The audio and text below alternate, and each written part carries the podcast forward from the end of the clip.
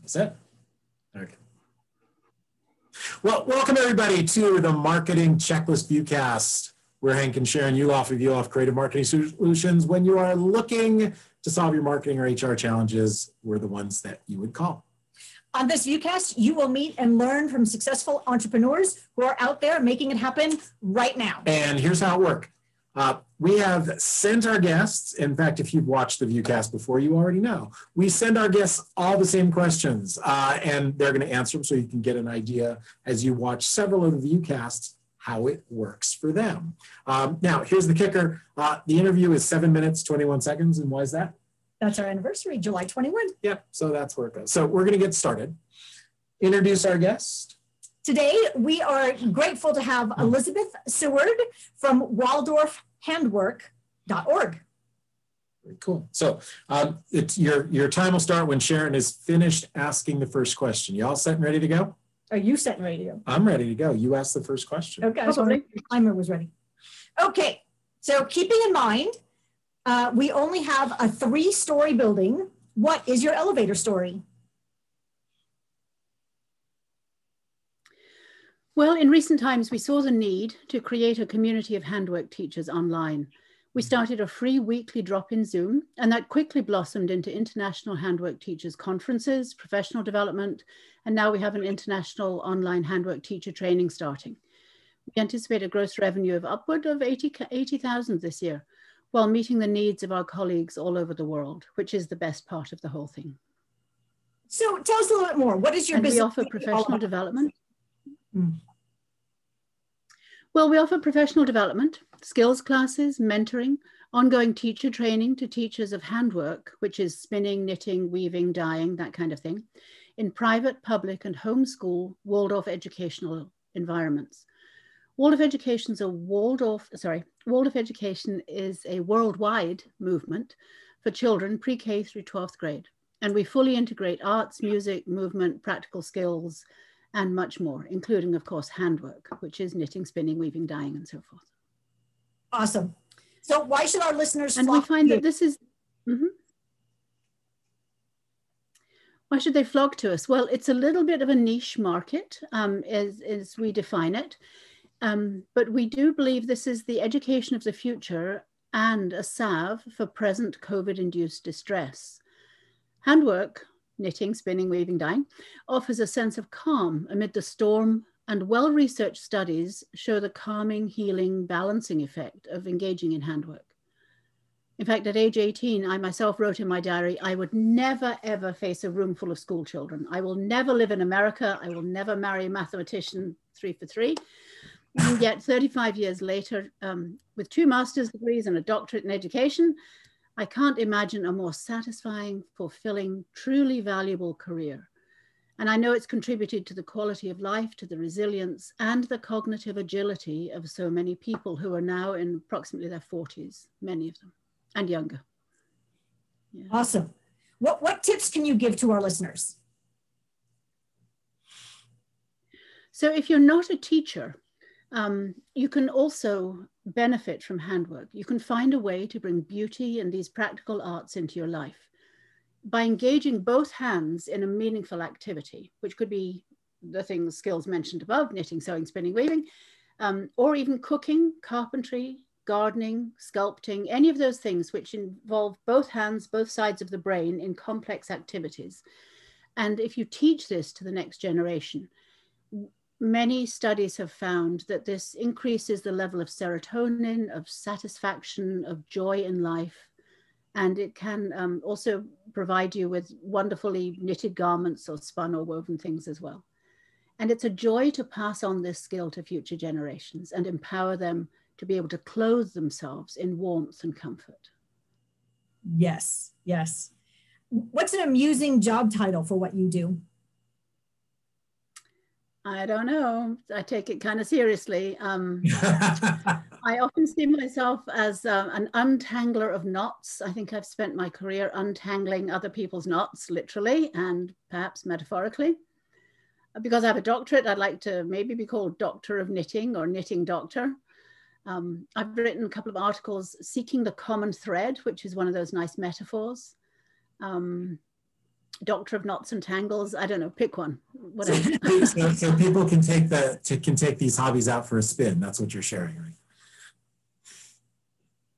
There you go. Yep, yep. They can take them out for a spin. They can um, spin a yarn, weave a tale, all of that. In fact, my book is called um, Teaching Through Stories.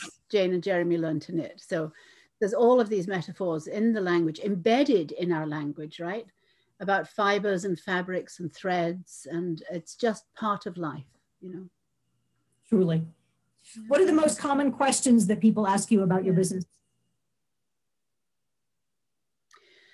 Well, the unspoken question is, um, can I really do it? Do it? Will you manage to actually teach me these things? Because so many people have told me that, oh, you know, my grandmother tried to teach me how to knit. My neighbor tried to show me how to crochet.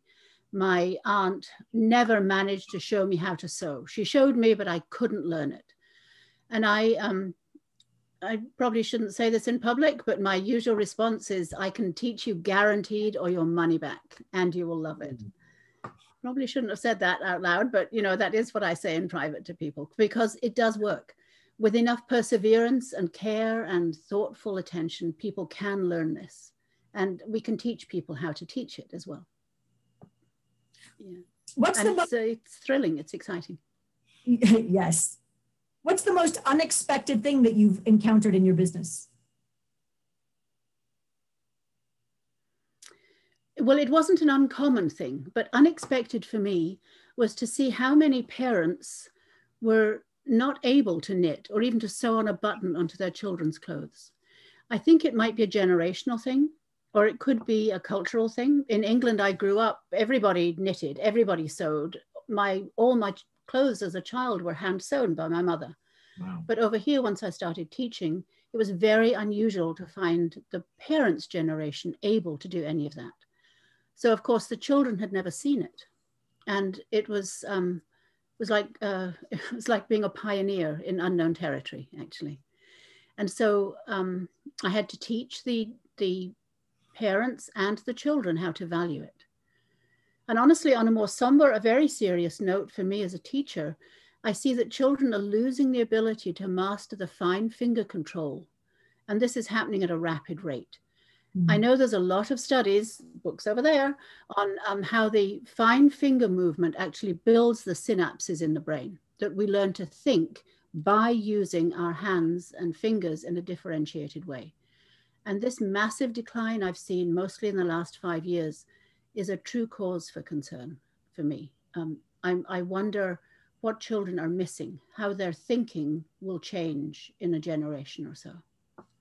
Truly. And yeah, it's a big concern for me. What's your favorite business tool? Yeah. So the business tool, it's encouraging people, basically. It's not a tool. It's not something I can take in my hand or press a button it's this person to person contact, the um, true warmth and belief and encouragement that I can bring to people, and the absolute certainty that they can learn. That's that success uh, guaranteed or your money back idea. It is true that it is um, it's a little bit of mental gymnastics on my part to figure out how to teach something to different people and that's the thrilling and exciting thing too that i have to think about and figure out how to teach this skill to that person and that person and that person. And everybody learns differently. So it, you know, it keeps me nimble in my thinking, actually. Is there a four letter word that best describes your business? Can't quite get a four letter word, no. Um, okay, then let, I think just... it's about growing, learning. Oh, so there's there's ings after them. Ings, yes. Okay, grow. There we go. Um, what part of your business makes you the happiest? Yeah, grow is four, learn is five. So um, a long time ago, like about 32 years ago, I was teaching a first grade group of children, and there was a little blonde girl called Fiona sitting right on my left. And she was learning to knit. It wasn't perfect, but she was working really hard at knitting. And So I said, How are you doing, Fiona? And she said, Oh, I love it. I love it. I can do it. It's hard, but look, I've done a stitch. It's amazing. It's wonderful. And she said, It's really fun. It's not the magic mountain kind of fun. It's not the theme park kind of fun, but this is really fun. And so I love hearing children say, it's hard, but I can do it. And I love seeing the beaming smile, like I see on Sharyn's face right now, actually, of teachers who feel like they have helped children over that hurdle of finding a way to do something that's difficult. And that resilience that we're building in children. It's a little thing, right? Learning how to do a knitting stitch. But the resilience is a life lesson. And that is what it's about. That's what we're doing, actually. So you talked about we um, can do things when we put our mind. So you talked about years ago. What did you learn years ago in nursery school that that helps you in your business now?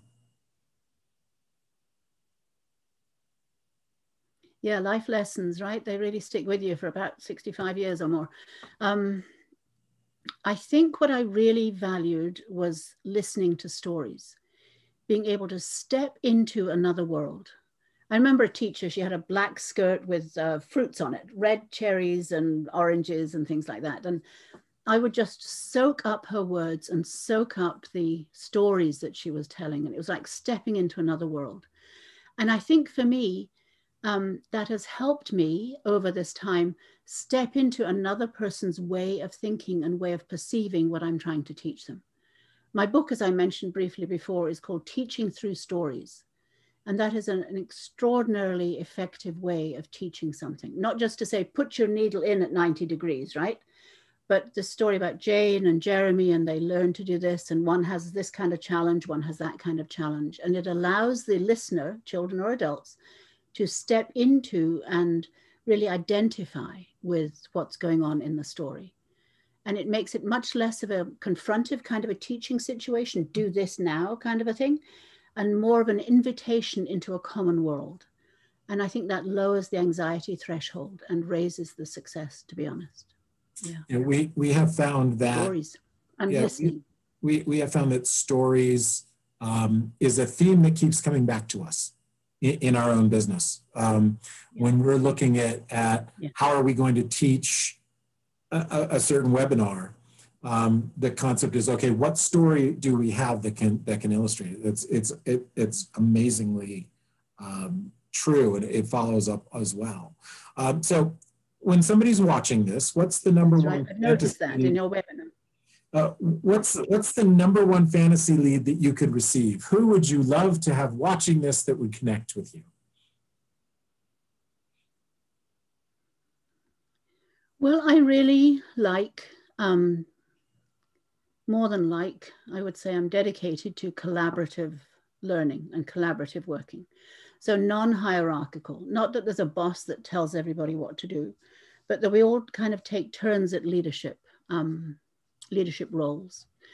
And I think I'm actually lucky enough to be in a position right now where I am collaborating with a whole nother group of teacher training um, uh, initiatives where we are learning to head towards the same goal, but finding our own way there. So that's the kind of thing I really value is somebody who's kind of headed along the same direction, but where we can differentiate, like we're online, they're in person kind of a thing, or we do this, they do that. So we can complement each other's work.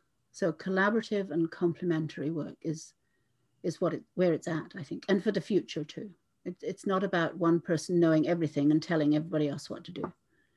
That's my take on business anyway. Collaborative decision making. I'm really lucky to have a partner, business partner right now with whom we do um, make decisions collaboratively. We disagree, you know, sometimes I'm wrong, sometimes she might not be right, but um, it all works out. It's really valuable.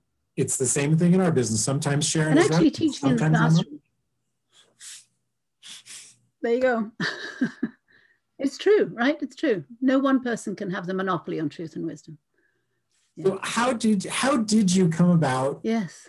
Deciding that this was your calling you'd said I would never do this, I would never do that, I would never, and here you are. So how did you get that three for three? Yeah, it surprised me too. I actually only figured that out a couple of years ago. Um, I love academics, as you could probably tell. I have uh, several degrees, um, and I uh, still found myself teaching knitting to six-year-olds. I kind of wondered why, you know. But it turns out it is the most um, satisfying thing I could have imagined doing. And that lays the foundation for their later cognitive development. I'm certain of that, and research is showing that more and more. I actually stumbled into it. Uh, my daughter was in first grade, and there were a couple of kids that knitted that were left-handed and their teacher wanted to teach them how to knit like the other way around. Most people are right-handed, right dominant. She wanted to teach them how to knit the opposite way. And by the way, I would never do that again, but I did step into that and one thing led to another and it just sort of happened. And then going from there, teaching in the classroom to now helping other teachers, I feel like I'm kind of stepping into the granny role, right? That I'm helping other teachers find the joy in teaching that I have found. So it was just a complete natural progression. And recently pivoting from in person, tiny, sort of small, intimate conferences to now these online conferences with 100 people or so attending online. Um, it just kind of happened. and it's, it's, I'm not kind of new agey enough to say I was led there or, you know, I'm not quite there. Um, but it does seem like it is a path that is unfolding. And it is a complete joy um, to be able to offer what people are needing right now. And uh, it's, uh, I'm very lucky, actually, very lucky right now. And I, I do think actually that personal enthusiasm communicates itself to the people that work with us too. And I think that's pretty key to business. You, know, you made me think of a, a, remind, uh, uh, a reminder of a story. Uh, for junior, my junior high graduation, um, a student was going to conduct the processional and the recessional, and we had to try out. And I went up, I took the baton and conducted, and, and I actually was voted one of the two. But my director looked at me and said, Well, that's great, but you just did that left handed. So you're going to have to do it right handed because we conduct with our right hand, not our left. I'm like, hmm, they seem to follow me just fine, but yeah. you know, yeah. I'm left handed. No, it's interesting. My sort of philosophy, yeah. Yeah. My philosophy again, though, is that it's that collaboration, right? The right hand and the left hand are different and the same. Oh. So they work together as a partnership. So in knitting, the right hand uh, seems to do more work, but it can't do it without the left hand, right?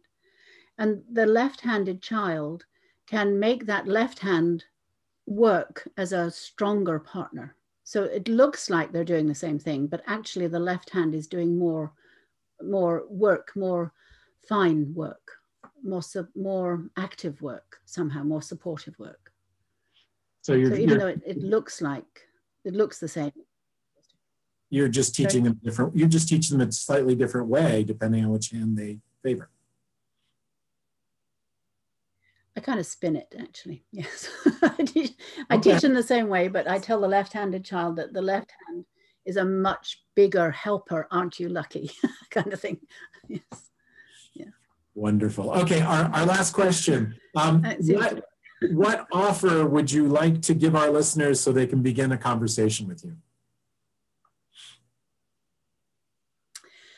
Gosh, um, well, I would love them to browse our website and see if there's anything there that takes their fancy. So we offer a whole range of things um, from uh, experienced teacher professional development classes to brand new class to basic skills for brand new knitters or brand new sewers. And so there might be something there that would interest them. And we're always very open to questions. They, so they can contact us through the website or they can email me at www. Oh, sorry, the website is www.waldorfhandwork.org or my name is Elizabeth at waldorfhandwork.org. And awesome. I would love to hear what people think of this interview. And I would love to engage in a conversation. Fabulous. So um, that's Thank it. You. We, Thank we you for have, those questions. Oh, you're, you're absolutely welcome for that. So we're, we're done. Awesome. So uh, connect with us at uh, freemarketingconsultation.com. Sign up for your free 30 minute success call. Most small business owners that take advantage of that conversation report back to us that their call was worth at least $10,000 in either immediate increased sales or savings. So let's begin our conversation. And if you too would like to be on the Viewcast, then just mention that when we are um, on the free marketing consultation call. Yep. And one more time, you can you can get Elizabeth's link. It'll be in the comments here. Uh, so all you'll have to do is click it and you will go right to her website. So thanks for watching, everybody. We appreciate it. We'll see you next time on the Marketing Checklist Viewcast. Thank you, Elizabeth. Thank you.